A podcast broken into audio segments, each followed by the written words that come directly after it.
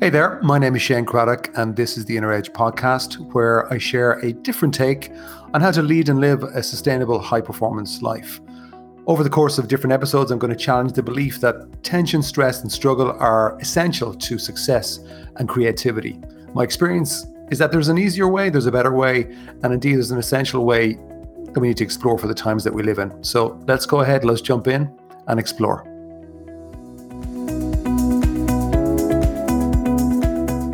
There, I was having a conversation with a client uh, recently enough about busyness. Now, I'm sure you've never heard the word business. You probably don't even know what I'm talking about, right? Hmm. Anyway, busyness seems to be at an all time high at the moment. And I can't uh, say that I would never get busy.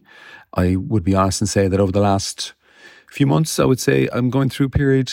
It's very intense very busy. There's lots going on, both work and personal.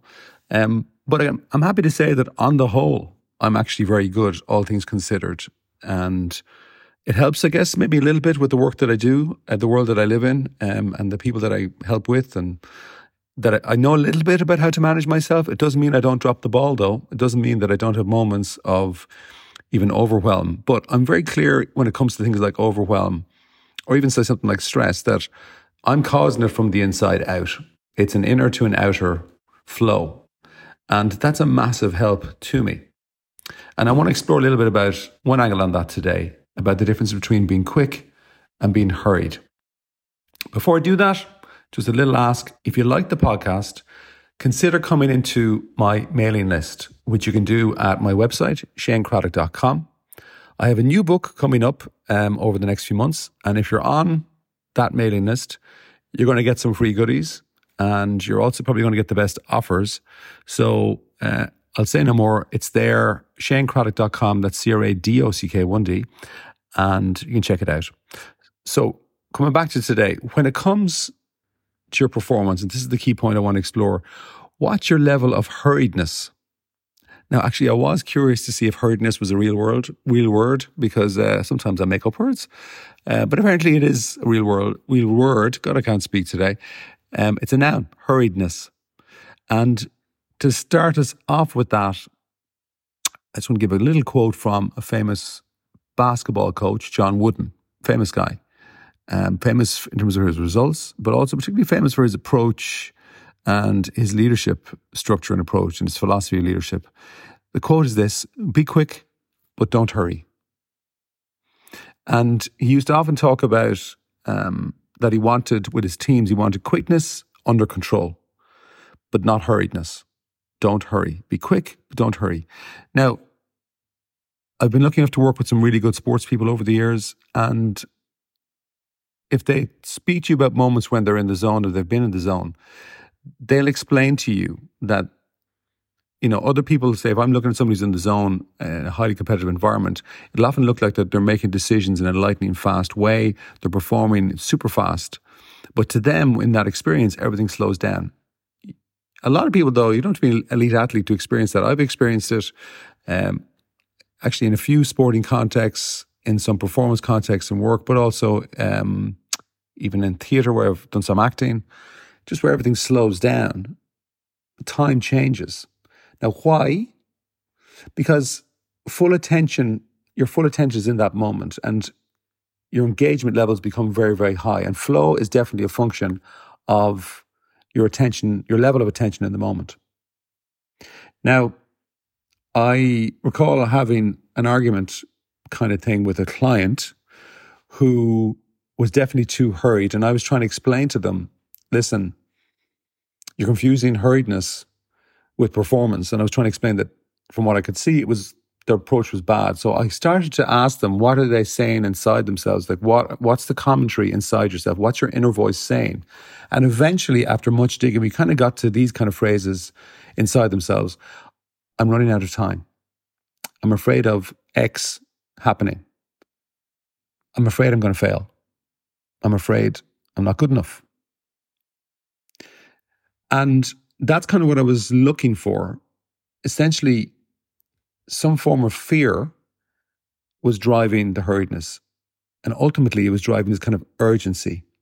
But the problem with that is that fear kills performance because it kills your inner space. And your inner space is essential for real clarity. For real clarity. Now, I, I remember um, hearing something along the lines years ago around, you know, um, how how do you re- remove hesitation? And John Wooden was always talking about removing hesitation from the performance of his players, from the performance of his team, and it's very valid point because it's very relevant even to leaders. The more you can remove hesitation, bad hesitation in particular, kind of four areas were pointed out. One is avoiding delays, things like procrastination, avoiding maybes, or maybe I'll do this or maybe I'll do that, but not really making a decision. Third one would be like moving on from mistakes. You know, maybe I got stuck in mistakes because that can cause hesitation. It happened, like something happened before. Maybe I'll hesitate because it's going to happen again. And then the fourth, maybe most important, is you know hesitation around following your instincts, what Joseph Jaworski might call following your entrepreneurial impulse. That that idea that's coming from a different place inside, deep inside. But if you reflect on those four areas, I think what you'll see is that all of them, the hesitation has been caused by really inner fear. It's an inner, some sort of fear is there. The fear of failure, the fear of not good enough, uh, the fear of something else happening. And so this is where, obviously, this is the inner edge. We talk about inner things because to me, that's really where it's at. Just to give you a different angle, I, I was asked a few years ago to sit in with a client um, who was a CEO of a, of a reasonable sized company. And he was having an issue with one of his lieutenants who he thought was fantastic, but the guy uh, was working all hours of the day and not really moving the dial. And he was extremely busy, extremely hurried, extremely stressed. And this guy, the owner of the company, didn't want that, but couldn't get through to him. So he asked me to sit in on a conversation with the two of them. And just to give you the key point out of it was, you know, the, the lieutenant, he's kind of said, well, look, I'm working 12 to 14 hour days here. I'm working six days a week. Like, what else do you want from me? I don't know. Like, you're being totally unreasonable. And I always remember my client, the owner, said, after a little dramatic pause, um, I don't want busyness, I want results. Which might sound harsh, but he went on to explain that he believed that the guy could get much better results for himself and look after himself, his well being, and be more present with his family. And he wanted to try and help. And that's, I guess, why maybe I was there to try and be the semi independent sounding board. And what came out when I spoke to the lieutenant afterwards was that there was this kind, there was a hesitation there, there was an inner fear because he was so busy because Uh, I suppose number one, he was avoiding the key things that really had to be done because I think he was afraid of getting started. He was procrastinating. He was keeping himself busy in the false illusion that that would make him feel better, but actually it was causing a bigger problem. And then he was so busy minded, he had absolutely no clarity over what really needed to be done and also what didn't need to be done. Because when you get really busy in your mind, very often you just get busy doing the wrong things. I mean, who can't relate to that? I've certainly done lots of that. You know, busyness of mind, for me anyway, is the enemy. I know it's not good. It's not good. I won't get my best. The people around me won't get the best out of me either. And most people, I think, are naturally hesitant. And John Wooden was kind of flagging, and certainly his approach was all about removing hesitation from their game, from the game. So, where might you be avoiding or delaying something? And I wonder, can you link that to your thinking? Or where might you be pausing or slowing down because of a previous past mistake? Maybe you're not even moving because of, of a past mistake. Where perhaps can you listen to your instincts more? Tune into that, that little creative entrepreneurial impulse area. Like, where are you hesitating?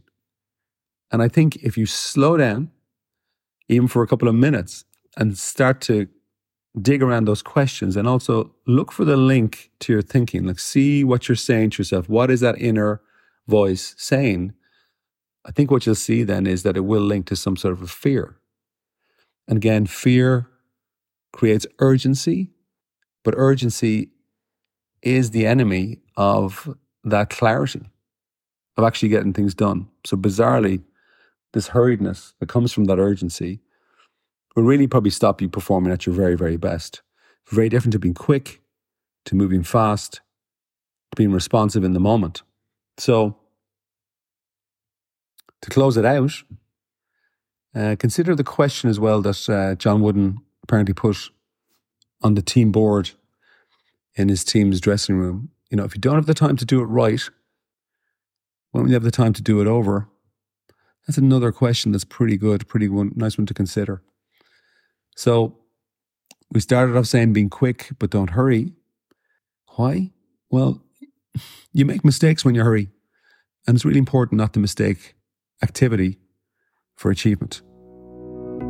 That's it for this week. Bye bye.